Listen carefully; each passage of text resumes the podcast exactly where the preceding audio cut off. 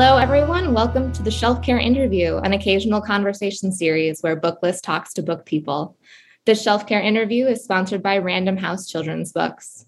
I'm Maggie Reagan, Senior Editor at Booklist Books for Youth, and today I'll be speaking with Karla Valenti and Emma Otheguy. I'm here now with Karla Valenti. Karla writes stories for and about kids, taking readers on journeys steeped in magical realism and philosophical questions. Her storytelling is heavily influenced by her Mexican heritage and layered with ideas and concepts she's picked up in her many travels around the world. She currently resides in the Chicagoland area with her husband and three kids, two cats, and hundreds of books. Karla writes picture books. She is the creator of the My Super Science Heroes series, and Loteria is her debut middle grade novel. Loteria is available now from Knopf Books for Young Readers. And Karla, thank you so much for joining me. Thank you so much for having me. I'm delighted. Well, we're so excited to have you here. Do you want to kick us off by just telling us a little bit about Loteria and its really fascinating cast of characters? Sure. So I like to introduce Loteria as a philosophical discourse packaged as a middle grade adventure. The question at the heart of the story is one of free will. Do we have control over our lives, the power to make the decisions that shape us, or is everything predetermined? And I basically wrote the book to find the answer. And I started by choosing two equally wise sparring partners, life and death, ancient friends who meet once a year to play a game of loteria. And loteria is a game that's very similar to bingo, but instead of numbers, you have images. So you'd have your deck of cards that has the images on them, and then tablas, which are grids that have 16 icons on them. And each one of those represents one of these images. So life and death meet to play this game. Uh, this year, they meet in Oaxaca City, Mexico, and they choose a child to be a pawn in their game. That's our heroine, 11 year old Clara. Now, if life wins the game, Clara is gifted a long life. If death wins, Clara is sent to death's domain. And as the game is played, life flips over the Loteria cards.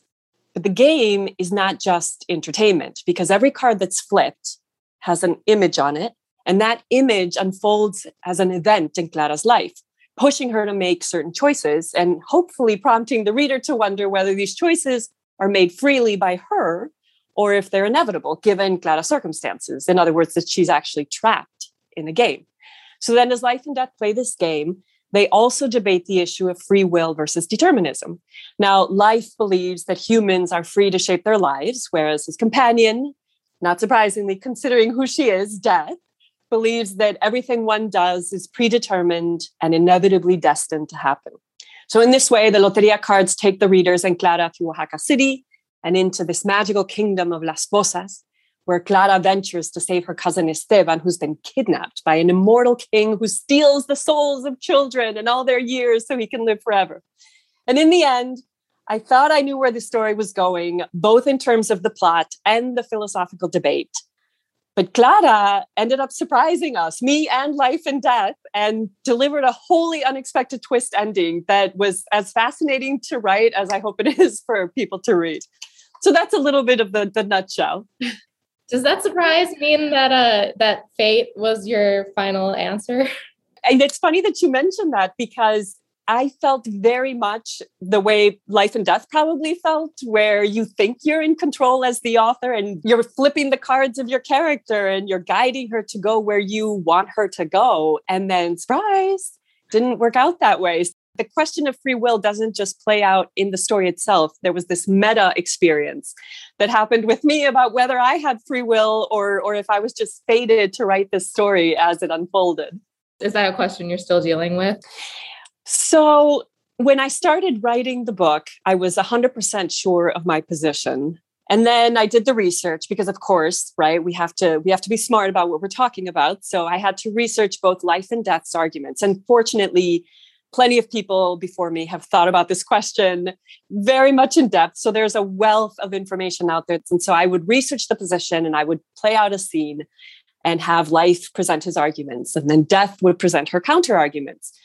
And at the end of the scene, I, I, found myself waffling between the two. So even though I entered the book convinced of my position, as I wrote it, I actually ended up flipping. So I'm in this place where there isn't an answer. And Clara did something that, that blew me away and took me completely by surprise. and took us beyond the question. And, and it freed me, it freed life and death, it freed her.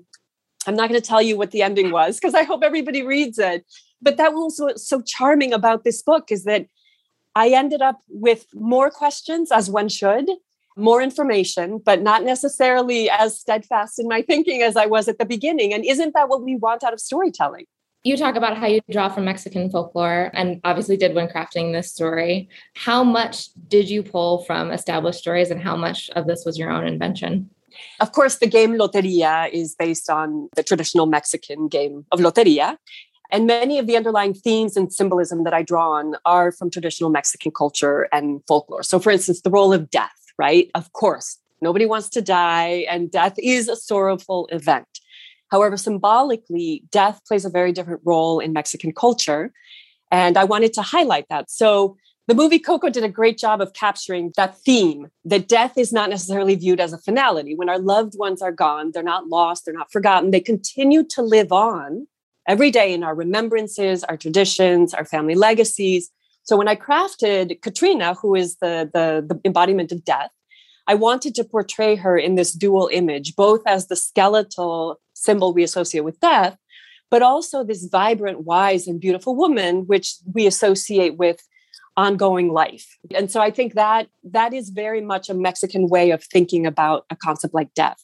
And then, of course, I drew from the, the tradition of magical realism where your story is planted in reality, but you're you're stretching the boundaries of reality a little bit and, and it, you're magicalizing reality, right? So you haven't necessarily created a completely made up world. You're just bringing in elements that twist your interpretation of reality. Death and life walking through town, or Catrina converting an old woman into a youthful one just by the gift of marigolds. Um, as far as the story itself, that was that was my invention, but it was very much fed and nurtured by the underpinnings of Mexican storytelling. I thought that illustrations added so much to this book. They were just really fascinating to see kind of interspersed with the story. And I know you've you've written for a picture book audience before. So I'm curious to hear kind of about what it was like to make that transition to writing for a slightly older audience. I have found that picture books could almost be harder to write than a novel because you have such little story real estate in which to tell a full story. So, picture books, like novels, have a beginning, middle, end. You have your goal, you have your challenges, you have your complex plot points, you have a conflict, a resolution, and it all needs to happen in under 500 words.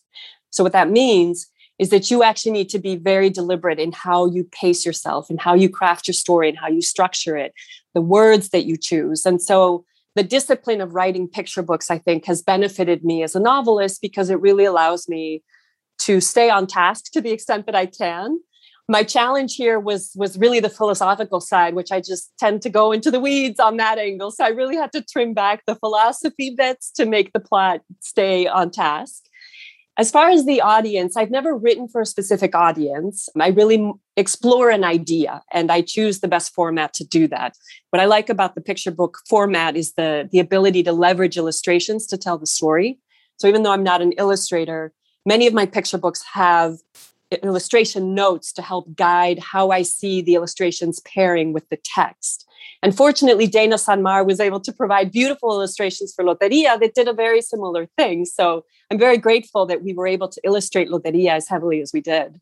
Well, I want to zoom out a little bit and just ask you first how have libraries played a role in your reading or writing life? I love this question because if I'm 100% honest, libraries saved my life this last year. And I know I'm not alone in feeling this, but like everybody else, I was desperate for a space in which to lose myself. And fortunately, my local library provided just that. Not only do they have a gazillion books, but they're connected to all the libraries in the area. Any book was available at my fingertips, and we definitely took advantage of it. And not just me, I, I, read to my kids, I read to my family. One of my favorite things over the past year was family reading time. And by that, I mean my husband, my high schoolers, my, my fifth grader. We would sit for two, twice a week and just and read and read and read and read. So libraries were a saving grace. And I've also been very grateful to all the librarians that have reached out since the since Loteria uh, has has sort of arrived to the scene to tell me how much they love the book, and that has just meant so much to me because really librarians are the ones getting these books in children's hands. So to hear librarians say that they like the book and that it, it means so much to them, that that's what we want. And when you're not writing or researching for your writing, what are you reading? I read voraciously. I read adult fiction. I love Isabel Allende. I love Markus Zusak. And I read a lot of middle grade fiction. And I also read a lot of books about philosophy and human psychology to help buffer up my ideas when I'm writing my novels. Thank you so much, Karla, for being here with us and taking the time for chatting today. Thank you for having me.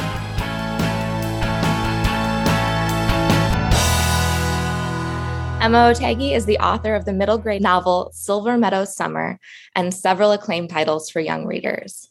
Emma holds a PhD in history from New York University, where she focused on colonial Latin America and graduated from Swarthmore College, sold books at an independent bookstore, and taught elementary school Spanish.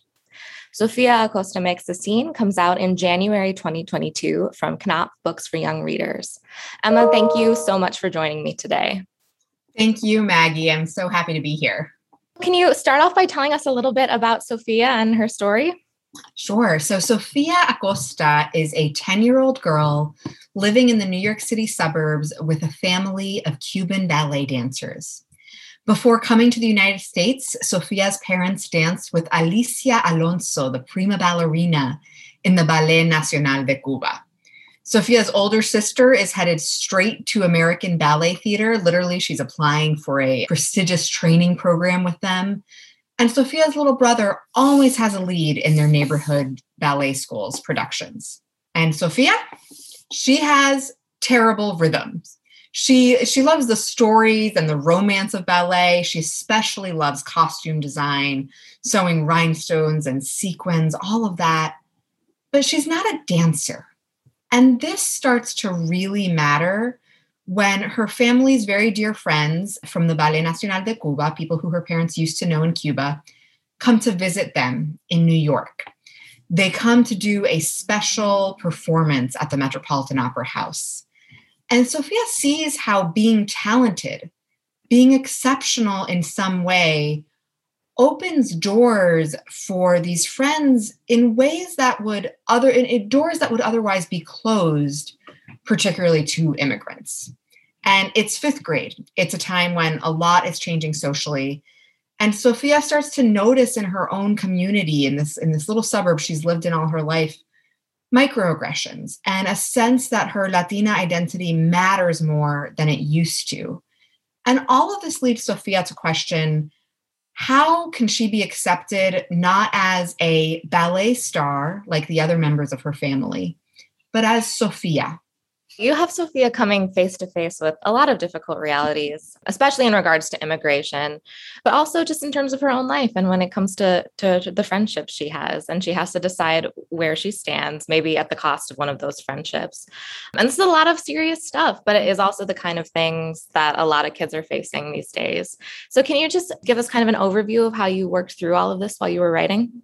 Sure. I mean, to me, Sofia is facing what for me as a person has been one of the hardest things to navigate in our current moment, which is that how do we handle all of our strongly felt and our, our righteous beliefs that I think many of us have, the things we're so passionate about, when either our friends don't agree with us or maybe our friends don't even want us to have strongly felt opinions, right? There's always that question of should you talk about political issues or dividing issues?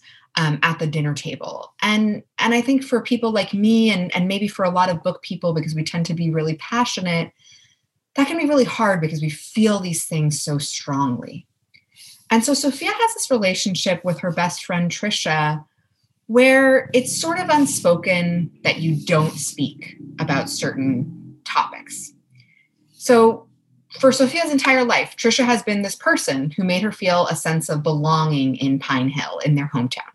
Trisha's also Cuban American, but unlike Sofia, her family is very plugged into what I'll call like the town hierarchy. But then when they get to fifth grade, when Sofia's family has these two Cuban dancers visit, the issue of immigration drives drives a wedge in their relationship. And that's when Sofia becomes brave because most 10 year olds, including this 10 year old, uh, mm. when I was 10, when faced with that reality, they do what I did, which is to shut the heck up, right? Because we all want to survive. We all want to be liked by our friends. We all want to see, be seen as nice and and sort of kind of socially tolerable. And I think we play along. We learn to blend in. I mean, that's certainly what I used to do growing up. But what makes Sofia different is that she starts talking about the things you're not supposed to talk about. She starts being an immigration advocate. She starts to talk about affordable housing and how that affects immigrants who want to move to Pine Hill. So she makes a scene in a town where no one is ever supposed to make a scene. No one's supposed to rock the boat. And that's what I think is so important about Sofia. She gives me a lot of bravery sometimes now. When I feel nervous about saying things I feel passionate about, I remember Sofia and how brave she is to speak up. Well, while Sofia has this really supportive family around her, you talk a lot about how she often feels out of place, and especially when it comes to her ballet dancing. Uh, what inspired you here? Yeah, so what's happening with Sofia is that she's sort of simultaneously realizing that these two spaces where she's always felt very comfortable, her family and her town, she's suddenly realizing that she's a little different from both of those groups and she doesn't necessarily fit in. And I, I, I think that's, I wrote about that because I've always felt out of place myself, even in contexts where you wouldn't expect it. So, Sofia's family is a really interesting space because she's a great family and it's very inspired by my family. It's one of my favorite parts of the book is just being in sofia's family's house. They have a neighbor who's four years old and who goes to a half day preschool and spends all day at the fence between their two yards watching who's coming in and out of the house because there are so many relatives friends you know random visitors coming in and out of the house all the time and this little boy calls their house the Acosta accordion because sometimes it's like wide like an accordion and full of people, and sometimes it shrinks to just be Sofia and her immediate family. This is all drawn from my childhood. We had a little preschool neighbor who also used to call our family the Otheguy accordion. And yet, I always felt discomfort growing up. I think a lot of us do, even when we come from from families that are that are warm and wonderful because I knew two things. One is that I I knew that my family was great and yet I felt that little tension of not being fully accepted in our community. We were one of very few Latina families where I was growing up. Um, and, and I always had that sense that the the Trishas of my hometown were questioning of my belonging. And then even within my family, I think like so many, I'm a third sibling. Sophia's in the middle in this book, but I'm the third in my family. And and I think that all of us who have close siblings, you love your siblings so much, and yet there's so much pressure in a family of three to succeed in the same way as your siblings, to kind of live up to your siblings' achievements. And I think that's especially true of children of immigrants. I think that whenever you know that your parents have been through some kind of significant sacrifice, there's a um, there's this sort of pressure to to make it worth it, to make the sacrifice worthwhile. And I felt that way. I know many other children of immigrants feel that way. So all of these were were ways in which I wanted to show Sofia authentically, um, being someone who has a place and yet doesn't feel like she quite belongs. How have libraries played a role in your reading or writing life? Yeah, so libraries are really important to me. They're a big part of my of my identity and, and have shaped who I've become. So I'll just share I'll share three moments about libraries in my life. So the, the first moment is that when I was a kid, there was actually no library in my hometown for a long time. There was no public library. But my dad would take us to the next town over in our county, which did have a public library that we had access to with milk crates. And we, my sister and I, were each allowed to fill up a milk crate with books um, and take them home every week. And this was a big event in our lives. Um, one of my cousins, I have a lot of family in Puerto Rico, and one of my cousins who always used to come spend the summer with us likes to tell the story of the first time she came to a you know the public library with my dad and my sister and I. She was, you know, she lived in San Juan in a in a you know in a place where she didn't have access to a public library and so the first time she came my dad was like go get a book you know or go get some books and she went and she like dutifully picked out like one paperback book mm-hmm. And my dad was like no amaya you know like you know like vete busca otro libro? And she was like okay. And she went and like she picked out one more book. And finally my dad was like no, Amaya, they're free. You can have as many as you want. And so she didn't have a milk crate. And she's like, both you and Raquel had your milk crates full already. So she says she walked out of there like the mouse in Cinderella who has all the cheese under his chin with just like the books up to her chin. And she just could not believe that she was allowed to walk out of that building with as many books as she wanted. Um, so that's like one of my earliest childhood public library memories. But then also about school libraries, I had the good luck of being the next door neighbor of my school librarian as a kid. And that was something because I never felt a lot of homeschool connection in the early years growing up. And I don't know whether that was because, again, we were living in a town where we were one of very few Latina families it could have just been because my parents were working or their personal disposition, but I, I never really had that sense of like people in school understood who my family was. I think people knew we were sort of different, but I never felt really seen. And I'm, I mean, I'm a writer. I'm somebody who likes to raise my voice and have people see me and listen to me and pay attention to me. I just always had such a deep desire for that. And yet my life at home was so separate from school. And so living next to the school librarian, um, it just kind of bridged these worlds for me. It felt like to me the library was this space that that existed between home and school because of that. And she would give my mom advice about about reading. She was the one who told um, my mom was at some point very alarmed by how many Babysitters Club books we we read, particularly my sister.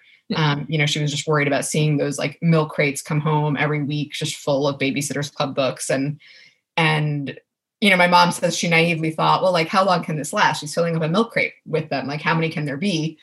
Uh, answer: hundreds.